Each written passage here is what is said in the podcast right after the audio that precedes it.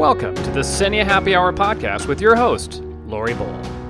We know you're busy, so we bring you 1 hour's worth of content in under 30 minutes, leaving you time for a true happy hour. Hi, everyone. On today's podcast, I speak with Sarah Larrington, a learning support coordinator at Dresden International School. Growing up, Sarah felt different from their peers. In Sarah's 20s, they received a diagnosis of Asperger's. Our discussion today focuses on Sarah's experiences in school as a child, why boys are diagnosed at a much higher rate than girls with ASD, what schools can do to better support their neurodivergent learners, and how Sarah's ability to connect with their students is their superpower. I hope you enjoy our conversation today as much as I did. And now, on to the show. Hi, Sarah, and welcome to the podcast. Hi, nice to speak to you. Well, it's really great to meet you today. I'm excited to have this conversation. So you're currently a learning support coordinator at Dresden International School, and you've been an international school teacher for many years. Where else have you taught overseas, and what drew you into international teaching? So I was I taught in the UK, that's where I trained, and I did about 10 years in different kinds of education settings in the UK, including behavioural school, as well as regular primary schools. And then in about 2009, I decided that I wanted to see a bit of the world. I hadn't really left the world. I wanted to meet other people, different cultures, because I was very interested in all of those things. But I'd done a little bit of traveling in Europe, but not anywhere far away. So I decided that maybe I should look for a new adventure. And I had some friends who had taught in Dubai, and they had a great time there. And I thought, well, maybe I'll give that a try. So in 2010, I managed to get a post in Bangkok at St. Stephen's International School, which is a smaller international school. Mm-hmm. I was there for a few years. Then I moved to Panama and taught at the Metropolitan School of Panama. And then I went back to Bangkok and taught at NIST, worked at NIST. That was my best experience. Then I moved to UNIS Hanoi in Vietnam. And then in 2019, I moved to Dresden. Yeah. Now I see. So this whole time I've been looking at you, you look so familiar. So I used to teach at International School Bangkok. Okay. So we have definitely crossed paths. Probably at some point. Yeah. Got it. Okay. Yeah. And you're a learning support coordinator at your school in Dresden, is that correct? Yeah. I've been a coordinator at different times. When I went to NIST, I was a learning support teacher because I felt like I still had so much to learn. So right. I took more time to learn and created an opportunity for me to learn more and learn from people who really knew their stuff. And, you know, I worked with an excellent team at NIST and other people in Bangkok, such as people at ASD, at Patina, and then, working with people like from Steps or the different educational consultants and things like that. And I just really enjoyed that time because I gained so much more knowledge. And I worked on my postgraduate diploma in special education. And then when I came to Dresden, I came as a learning support teacher, but 2 years ago, I took over the coordinator for PYP post. Cool. So, yeah. Well, Sarah, you're not only a learning support teacher, you were also diagnosed with Asperger's. Now, that's what we call it in the States. In the UK, it's Asperger's with a P. Asperger's, okay. Asperger's, yeah. Okay. And what age were you diagnosed? I was actually diagnosed very late. I was 23. Okay. And that so, I hear that happens quite a bit, later diagnosis. So, yeah. I always knew I was a bit different. And my parents kind of did too, but they didn't have any frame of reference. I was diagnosed earlier with dyspraxia and dyslexia.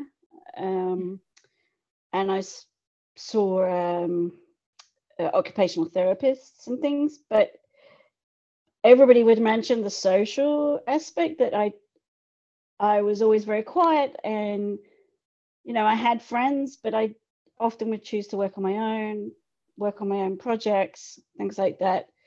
And teachers had said different things, but I mean, this was back in the late 80s, early 90s. And so people really only thought of autism as what you see when someone has more severe challenges. Right. And at that time, it was thought it was just boys.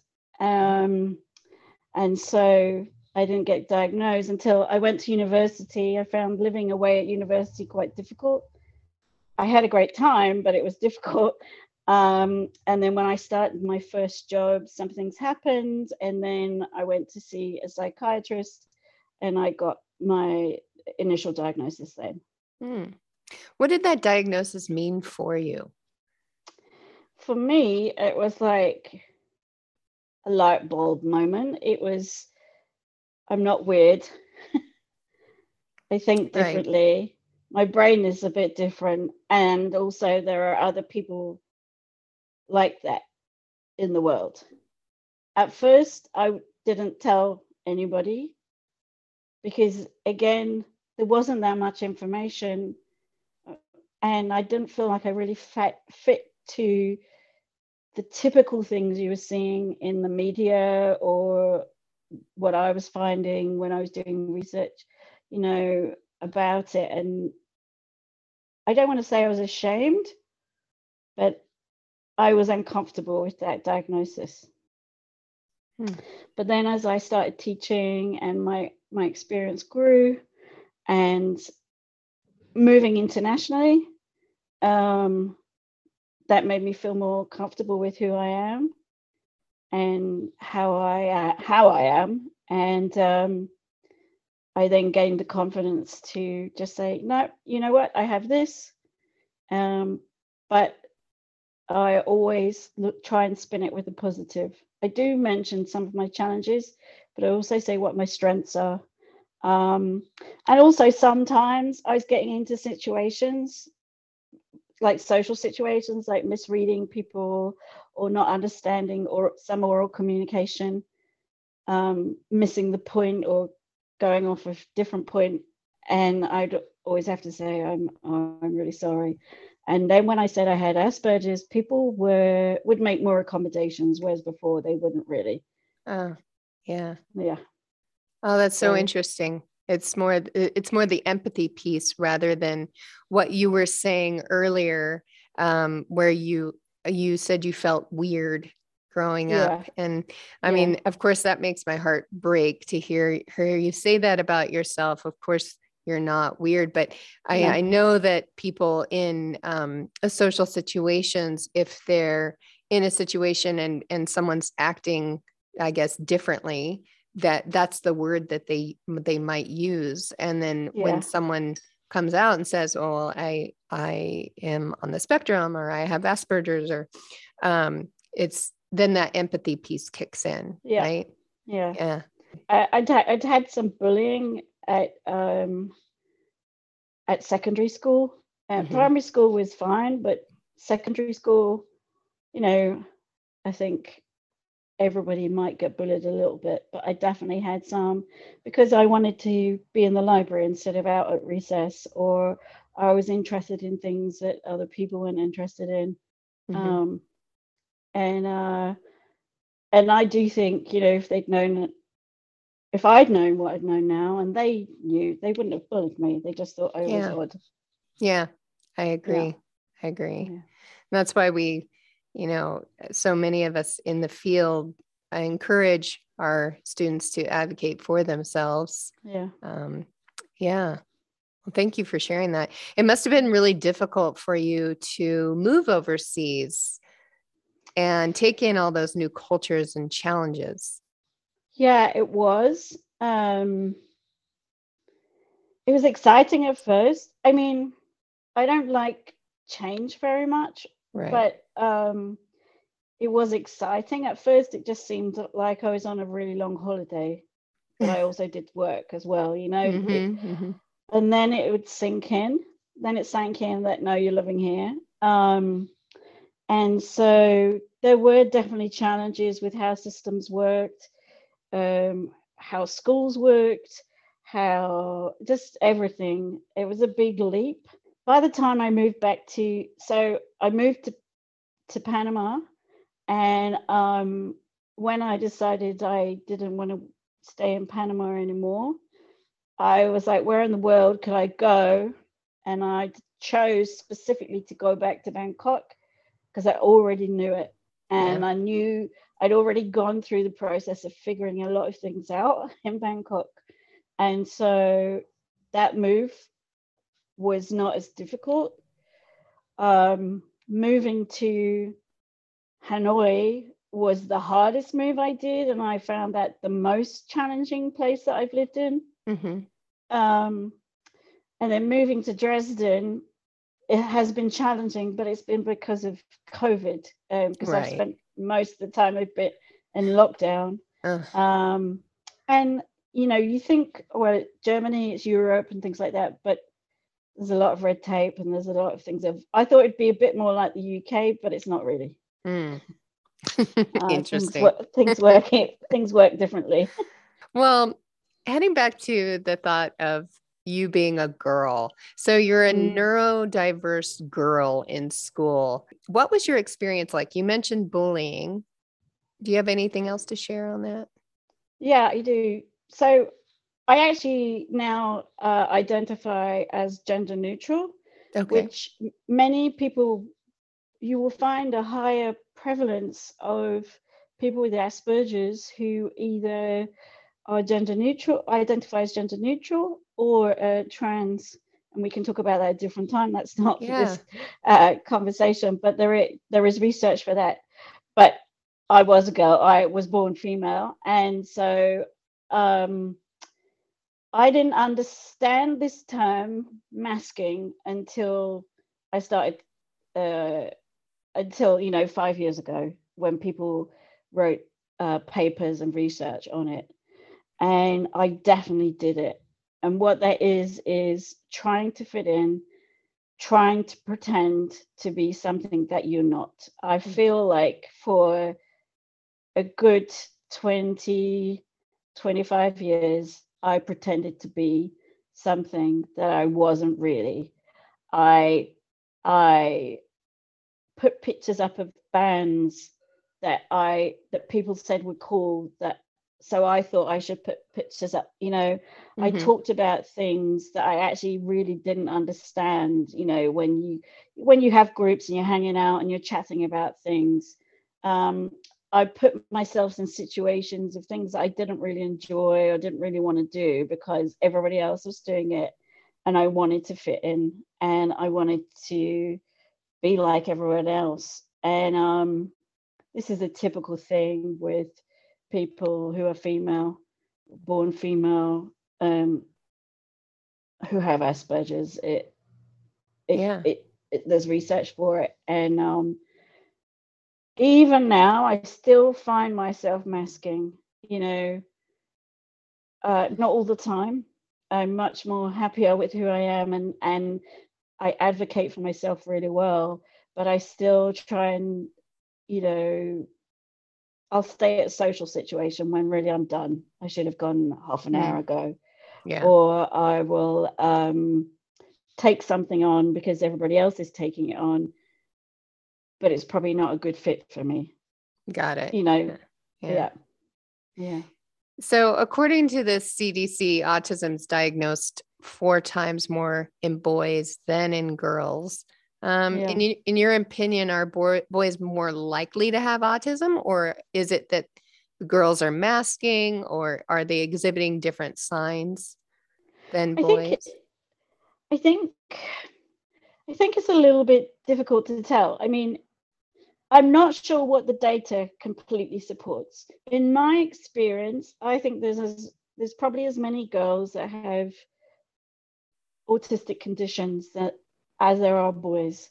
But because for many years they thought it was just a male thing, girls were misidentified with ADHD or depression or mental health challenges or other things. I think also females tend to mask very, very well, whereas boys don't tend to. I don't see that. I've been teaching for 20 years and I very rarely see boys mask. Sometimes I see it, but it's definitely more a girl thing, particularly at the teenage age. And I don't know that, if you look at books from maybe 10 years ago, research books, help books, guides, it talks about boys. Yeah. And, Temple Grandin is a great role model. But there are not that many, there's a few, but there's not that many female role models who, identify and say, yes, I've got Asperger's or autism. So my personal opinion, I think it's probably equal. But I'm not sure that at this point in time, the data shows that as much as we'd like it to, but I think in the future that will happen. Yeah, I think so too. I have read that most of the studies have been on boys, as you suggested, and how they just kind of left out a whole subset of the population. Yeah. So very interesting. And I do want to take you up on that future podcast about gender identity. And that sounds so interesting. And I'm really excited to talk to you about it.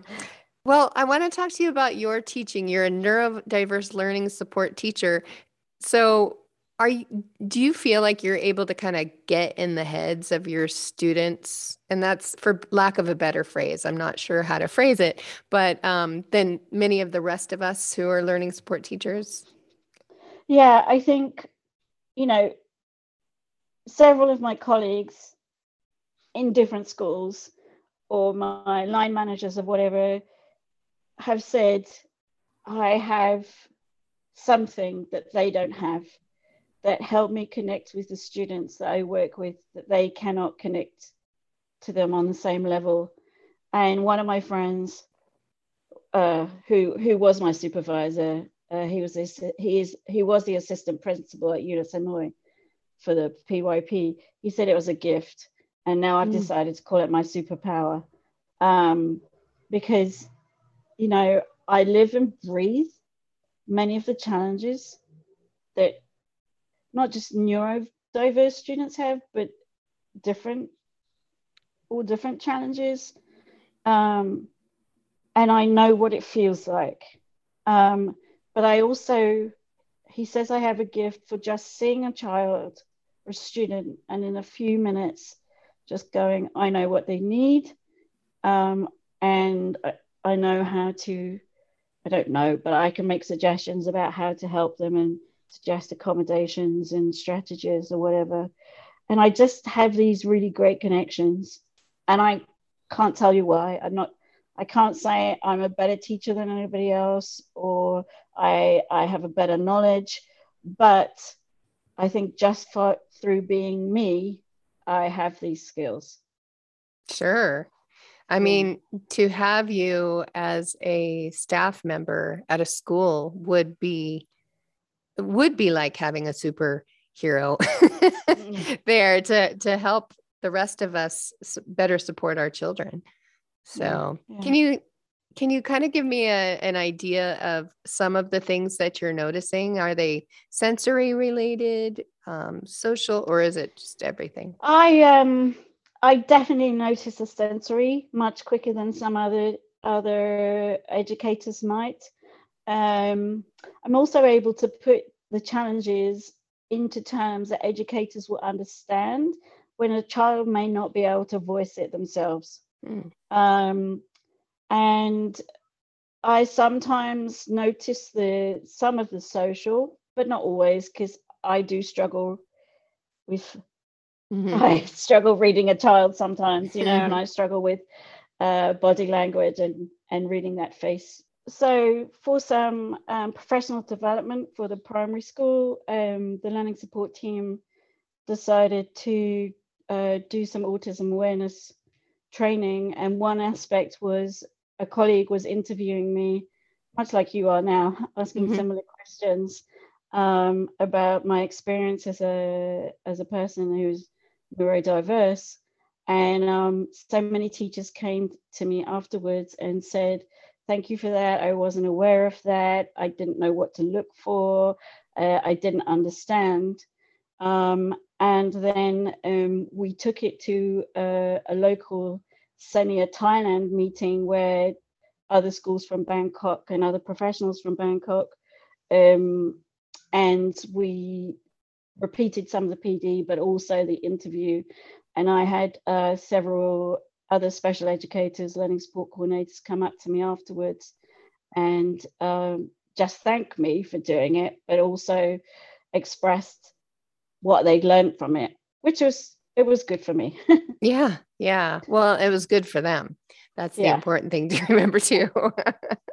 Good for all.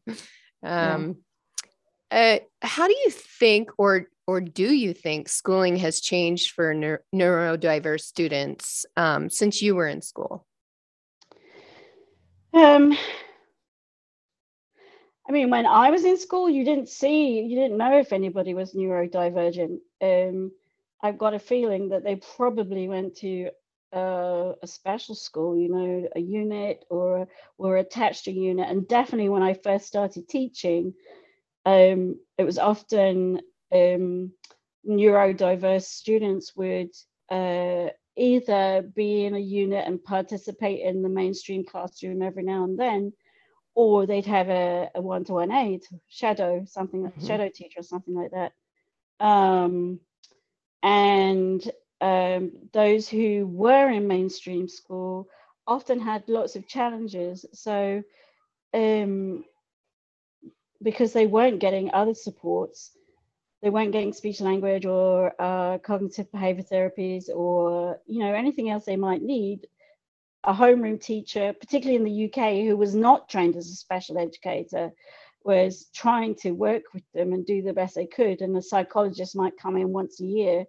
And then we'd see more behaviors, inappropriate behaviors, because of frustration or not knowing how to communicate. And they're trying to navigate school. Then when, you know, my career developed, I saw more integration, particularly for people with Asperger's. So, yeah, I'm seeing less one-to-one aids. I'm seeing students being part of the classroom more, and teachers learning how to support students who are neurodiverse. I'm seeing safe spaces created within classrooms. I'm seeing resources, manipulatives. And I'm seeing students given the opportunity to get therapies that they need. But I also think that it is both my privilege and my job to be an advocate for myself, therefore also an advocate for my student and being visible. You know, I wear a T-shirt to school that says neurodivergent. All my kids know that I have Asperger's. And every classroom now has headphones, noise reduction headphones, and any kid can use them, and they do. We've put those resources in. When I was at NIST, some teachers were empowered by what I was talking about to create a safe space, a room for students to go during recess when they didn't want to be outside in the noise or in the library in the noise. And so with my support, we created a safe, sensory-friendly room for any student to go to, but it meant that those students who are neurodiverse could go and feel safe and feel included too. And so, I've seen that change. That's great. And I'm sure you're inspiring some of our listeners to go and create those rooms right now. Mm-hmm. So as an aside, I really hope that we can have you on this podcast more often, because I really think that you can bring so much insight into what we can be doing as schools, as international schools, to better support our neurodiverse population, because they're there, right? And, I think for a very long time, international schools really didn't say they had students with any type of difference, but they had them. And now, I know the majority of schools want to support all our learners. So they just need to know how to do it. Yeah. So, what's next for you? I understand you have a fledgling consultancy. So tell us about that. Yeah. During lockdown, when I started teaching, I had this plan, I would teach, then I would become a learning support coordinator, and then, work through. And at some point when I was getting close to retirement, I thought I'd like to be a consultant and support teachers to support students like me, and with other learning challenges. But then during lockdown, I realized that all I've known is how teaching in a school, teaching in a classroom, or being a learning support coordinator. And I actually find it quite challenging, but I didn't realize how challenging I found it until lockdown, because then I was working online and I had a better work home life balance. I was one of the few people saying, I don't want to go back to school. This is, I love being with kids, but I find adult relationships difficult. And, even getting to school some mornings with going on the tram and the noise, and if I've unsettled. And so I have a therapist who does some cognitive behavior therapy with me for different reasons. And she said, why are you waiting until you retire to do this master plan? Mm-hmm. You could do it now. And in Germany, they have a law that you can get a bridging contract. And so for a year, if the school agrees, you can say, I want to go part-time for, I don't know, let's say 60%, 80%. And then after a year, you can go back to your full-time job if you want to, or you could continue. Mm. And so I thought, why don't I take the opportunity to see if I can do something that I really want to do. I'm creating consultancy where I want to support families and schools to advise them how to support their students in the classroom, do some training. I'm not really about how to write an IEP or advocating for parents in that way, and more about how can I support you with your child? What does your child need? What does the child in school need? What do you as a school need to be more inclusive and diverse? And so that's really what my plan is. I have been in contact with April Renfrey, who has her educational consulting business, and she's kind of mentoring me a bit, because I really I did not have a clue how to do this. Like I was like, I know what I want to do, and I can build a website-ish, but beyond that, I didn't have a clue. And so she's been advising me and telling me where else to go. And so the website just became live about a week or so ago. Maybe 2 weeks, and I haven't taken any bookings yet because I'm still sorting that bit out, but I offer online consultancy for families if they've got questions. You know, they may have just received a diagnosis for a child. I just want to know what that means and what that means for that child.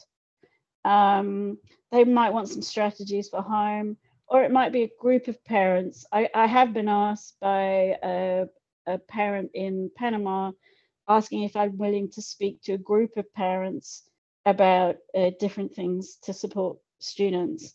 And then I'd like to eventually, when the world is a bit more open, is to go to schools, look at classrooms and say, have you thought about this, this, or this? Have you tried this? How can I help you? How can I help your school be the most inclusive it can be, specifically for neurodiverse students and sensory processing, but other students too. I'm also teach a lot of maths. I'm not really a reading specialist, I'm a maths specialist. So I've got a lot of strategies about how to support students with maths challenges as well. And so I kind of do both. I'm just putting feelers out there. I've just created something with a company in the UK called School Improvement Tracker, and I helped devise a learning support audit tool. So I've been involved in that. I'm going to be presenting at the AGIS conference in Germany, talking about supporting students through maths, but also bringing in other things too. And I'm just putting feelers out there, but it's more about making sure kids get what they need. Yeah, that is so needed. And I am just thinking of so many conversations I've had over the past few years with families in need of just that support, and schools who need that support. Yeah. So I have a feeling you are going to get flooded with requests. That would be great. Because so far the business is taking money rather than providing any. Well, that always happens. A new business, you can expect it. And my plan is, and I've talked to April about this, you know, once things get up and running and whatever, that maybe we make more connections with other small businesses. And so a school or a family can come to us and say, I have a child with this, or I need this. And then we go, right, this person can do this and this person can do this. Yeah. Good. Yeah. Well, and that's what Senya's all about, right? It's making those connections as well. So great. Well, Sarah, that's really all we have time for today, but you have a new super fan, me. You're absolutely phenomenal. And I've learned so much just from our short conversation, and I truly do hope that we can have you back to learn more. Definitely it would be good, and I actually enjoyed it much more than I thought I would. but then I'm talking about myself, and so best topic of all. Yeah, exactly. Thank you for joining us for today's show. For more information, including how to subscribe and show notes, please head to our website. That's senyainternational.org/podcasts. Until next time, cheers.